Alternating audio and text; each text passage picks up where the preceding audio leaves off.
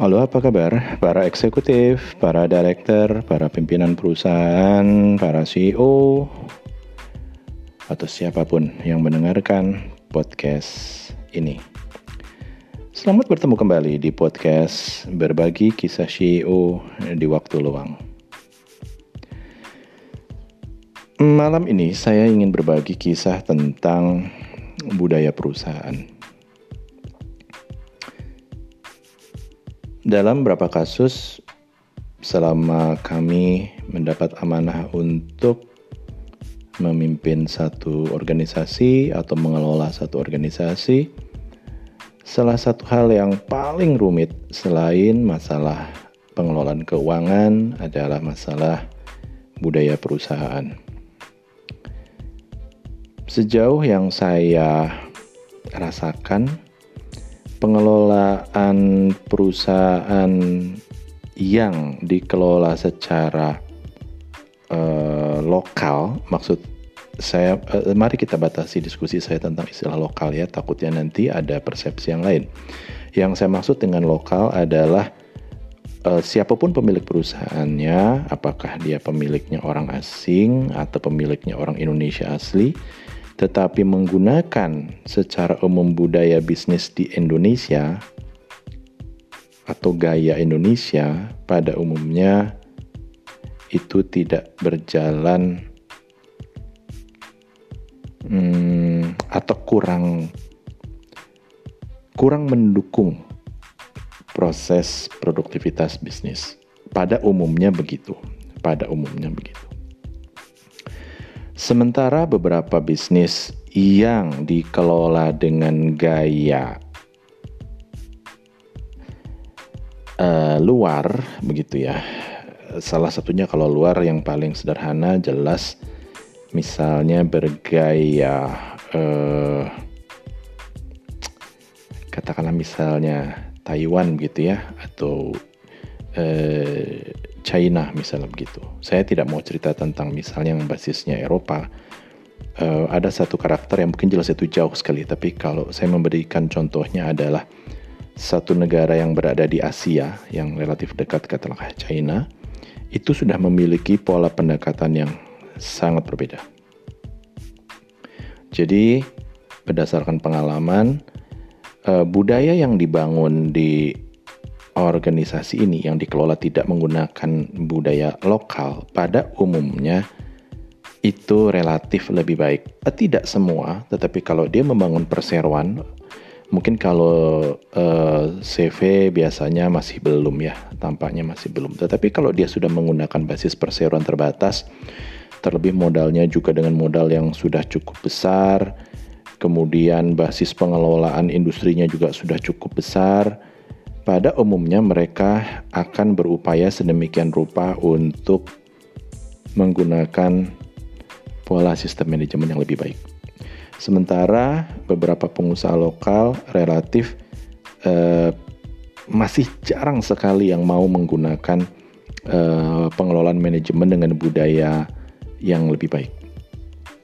Mari kita bahas sisi budaya ini dengan satu contoh yang paling umum terjadi. Di beberapa perusahaan yang pernah kami kelola, yang paling rumit adalah pada saat kita membahas tentang pengelolaan data keuangan secara komprehensif. Jadi mengelola keuangan perusahaan dalam skala yang komprehensif. Ya, jadi bukan dalam skala yang sepotong-sepotong, maksudnya tidak parsial, tetapi sudah komprehensif. Biasanya itu dibantu dengan satu aplikasi yang biasa kita sebut dengan ERP, ya, atau Enterprise Resource Planning. Jadi ini adalah satu sistem yang memang sistem berbasis digital yang memang isinya merupakan suatu perpaduan yang sangat kompleks dari seluruh elemen yang ada di dalam perusahaan, yang tujuannya akhirnya adalah menampilkan laporan keuangan perusahaan. Itu tujuan dari ERP. Di beberapa organisasi yang menerapkan konsep ini, yang pernah kami lihat, Pada umumnya, di perusahaan-perusahaan lokal, sistem ini susah sekali diterapkan. Begitu. Sementara di organisasi yang basisnya luar begitu ya, apakah itu mungkin berbasis manajemen China atau manajemen Jerman atau Eropa, misalnya secara umum Eropa lah ya. Kalau maksud saya, kalau saya bilang Jerman karena mungkin Jerman salah satu negara yang menurut saya terlebih basisnya teknik ya, itu manajemen kelolanya menurut saya cukup baik kalau menurut saya. Apalagi kalau melihat induk Eropa di mana beberapa metodologi yang basisnya sistem itu dikeluarkan dari Eropa. Jadi pada umumnya seperti misalnya kayak Jerman ya, industri-industri Jerman itu bagus begitu yang saya lihat. Paling menyorok mungkin Jerman. Kalau Inggris agak sedikit konvensional, tetapi sekali lagi pada umumnya bagus. Nah untuk di Asia menurut saya itu China cukup bagus. Kalau orang tanya kenapa nggak India aja begitu ya, India itu menurut saya ya oke, tetapi ada satu yang mungkin tidak sedikit berbeda dengan pola yang dilakukan di industri berbasis manajemen China begitu ya. Nanti saya akan berikan pandangan secara umum itu apa. Karena fokus kita adalah masalah keuangan. Nah, pada umumnya tentu saja China punya pengelolaan keuangan yang menurut saya sangat baik. Nah, ERP itu basisnya adalah keuangan.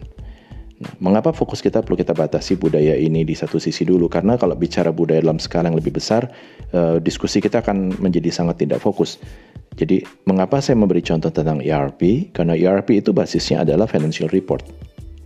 Apapun bentuk ERP-nya, apapun basis pengolahan data yang dipergunakan untuk membangun sebuah sistem ERP, pada ujungnya adalah financial report. Problemnya adalah financial report itu berguna kalau datanya benar. Kalau datanya tidak benar, ya tidak ada gunanya sebuah financial report. Karena sebuah financial report itu tujuannya adalah untuk pengambilan kebijakan, pengambilan keputusan, pengambilan rencana-rencana strategis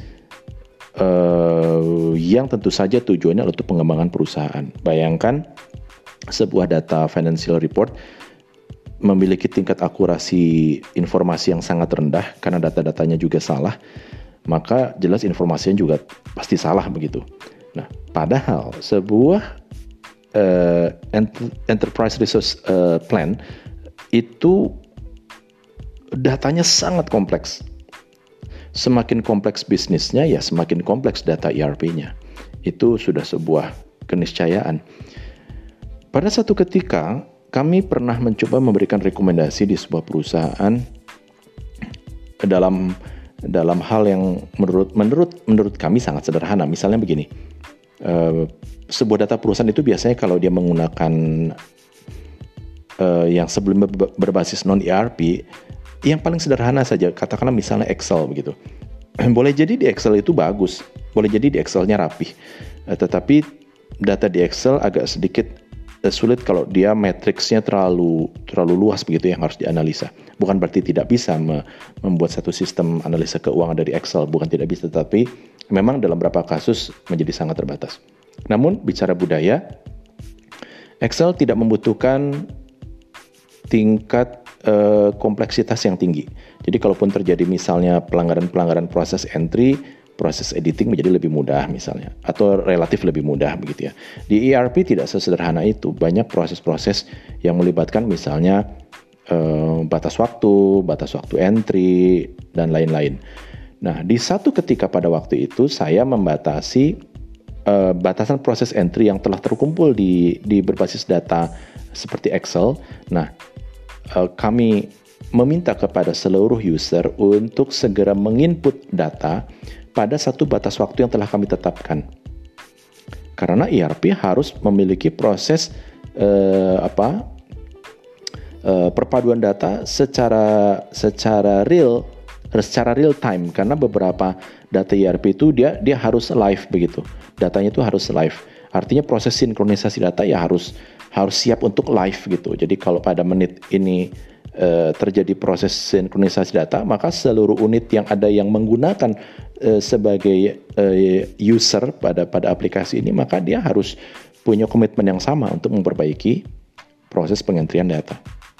Nah, praktikalnya pada waktu itu adalah karena budaya yang dibangunnya itu tidak mendukung kinerja itu, meskipun sudah kita tetapkan batas cutting time, pada waktu itu misalnya kami memberi contoh, cutting time-nya adalah pukul 00 pada tanggal X bulan XX misalnya begitu. Nah itu tidak jalan. Praktikalnya tidak jalan. Kalaupun dijalankan pengalaman kami, datanya tetap salah. Walhasil tidak ada hasilnya. Jadi dan yang luar biasanya, data itu selama bertahun-tahun juga tidak bisa dikoreksi, tidak terkoreksi. Yang paling umum terjadi adalah pada umumnya akhirnya pemutihan data. Jadi data diputihkan. Kalau menggunakan Excel, proses pemutihan data mungkin lebih mudah proses adjustment-nya. Tapi di ERP, sejauh yang kami pahami, itu tidak sesederhana itu. Proses pemutihan data keuangan lalu harus di-adjust begitu sehingga data harus dinyatakan valid, itu tidak sesederhana itu. Apalagi misalnya melibatkan tutup tahun begitu ya. Ada periodisasi pajak misalnya, wah itu lebih rumit lagi begitu, itu jauh lebih rumit lagi karena ada data-data yang saling mengait dengan data-data yang lain, itu yang saya sebut dengan kompleksitas data di ERP. Nah, Bapak Ibu para eksekutif, para director, para manajer atau siapapun yang mendengarkan podcast ini, pesan saya hanya satu sebenarnya. Pada saat kita mau mengimplementasi model ERP di dalam sebuah perusahaan, maka salah satu yang harus diperbaiki terlebih dahulu adalah budaya. Perbaiki budaya, cara berkomunikasi antar unit user itu harus diperbaiki. Nah, beberapa organisasi yang memiliki pola budaya yang cukup baik, pada umumnya ERP berjalan. Dan itu juga sudah kami buktikan. Di beberapa negara Asia, proses ERP berjalan cukup baik. Di beberapa negara yang menggunakan manajemen yang saya sebutkan tadi ya begitu ya, itu cukup baik. Mereka cukup berkomitmen dalam menjalankan sistem begitu ya. Mereka konsisten menjalankan proses itu secara terus menerus sehingga tidak terjadi data-data. Bukan berarti tidak ada salah. Dalam beberapa kasus terjadi human error, itu terjadi, tetapi bukan sesuatu yang memang kesalahan yang memang abai. Tentu menjadi sebuah sangat berbeda. Proses data entry error atau yang diakibatkan oleh human error itu adalah sebuah hal yang masih dapat diterima secara sistem. Sistem menerima itu. Tetapi kalau misalnya sudah abai kepada pengelolaan data, ini yang susah sekali. Dan ini terjadi di beberapa perusahaan berbasis manajemen lokal yang pernah kami temui. Dan itu luar biasa. Luar biasa karena proses editing datanya kalau sudah masuk data ERP itu tidak sederhana. Dan kalaupun bisa diputihkan juga tidak sederhana. Berbeda dengan kalau kita melakukan proses pemutihan data berbasis Excel. Nah, jadi Bapak Ibu, ini adalah satu contoh tentang bagaimana kita membangun budaya perusahaan. Ya, saya tidak mau cerita tentang budayanya apa, karena juga setiap perusahaan punya budaya berbeda-beda. Jadi saya tidak fokus kepada bagaimana kita membangun budayanya mau seperti apa. Itu silakan saja. Bapak Ibu membangun budaya perusahaannya berbasis A atau ingin seperti B, ingin perusahaan dengan budaya misalnya budaya manufaktur, ya silakan saja. Budaya seperti kantor seperti PT Telkom, ya boleh-boleh saja. Ingin membangun budaya seperti perusahaan-perusahaan asing di luar, ingin membangun budaya seperti organisasi yang bisa menerima sertifikasi atau penghargaan Malcolm Baldrige, ya silakan saja. Saya mah tidak akan membahas itu. Yang saya maksud dengan diskusi kita pada kali ini adalah bahwa contoh nyata budaya perusahaan itu sangat mempengaruhi suatu hasil, begitu. Khususnya apabila itu misalnya berhubungan dengan organisasi ini ingin mengembangkan organisasinya misalnya berbasis ERP. Nah, dalam kasus seperti ini dia menjadi sangat-sangat penting budaya perusahaan, gitu. Khususnya budaya perusahaan yang mendukung bagaimana mereka mau berkomitmen dan konsisten terhadap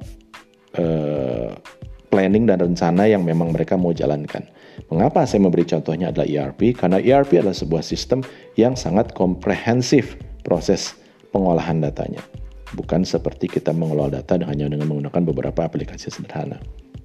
Nah, Jadi sekali lagi, kalau Bapak Ibu ingin bangun budaya perusahaan, silakan saja. Tapi pada saat Bapak Ibu akan menyentuh satu basis-basis Enterprise Resource Plan, maka Bapak Ibu harus bersiap budaya apa yang cocok dengan alat ini, ya, dengan aplikasi ini. Karena membangun sistem ERP itu high cost.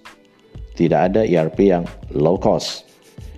Dia high cost. Saya harus sebut high cost karena pertama memang dia kalau bicara beli itu mahal, nggak ada ERP yang murah.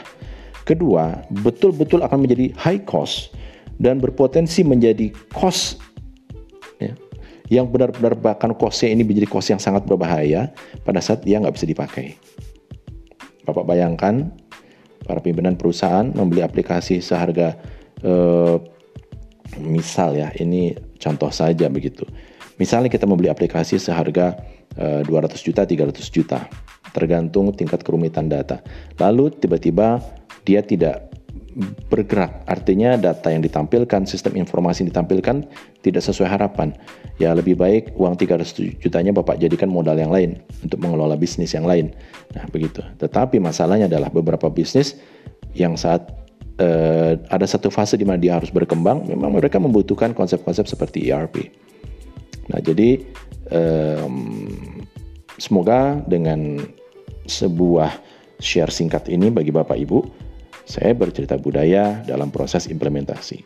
Begitu. Jadi hati-hati kalau hanya ingin budaya, sekedar budaya yang tidak mempengaruhi proses pengelolaan bisnis, mungkin tidak banyak resiko. Silakan Bapak Ibu mau membangun bisnis apapun, silakan bangun budaya seperti yang Bapak Ibu harapkan. Tapi pada saat Bapak Ibu ingin membangun sebuah sistem tertentu, seperti ERP, seperti International Standardized for Organization, seperti Bapak Ibu ingin memiliki organisasi yang bisa mendapatkan penghargaan dari Malcolm Baldrige International.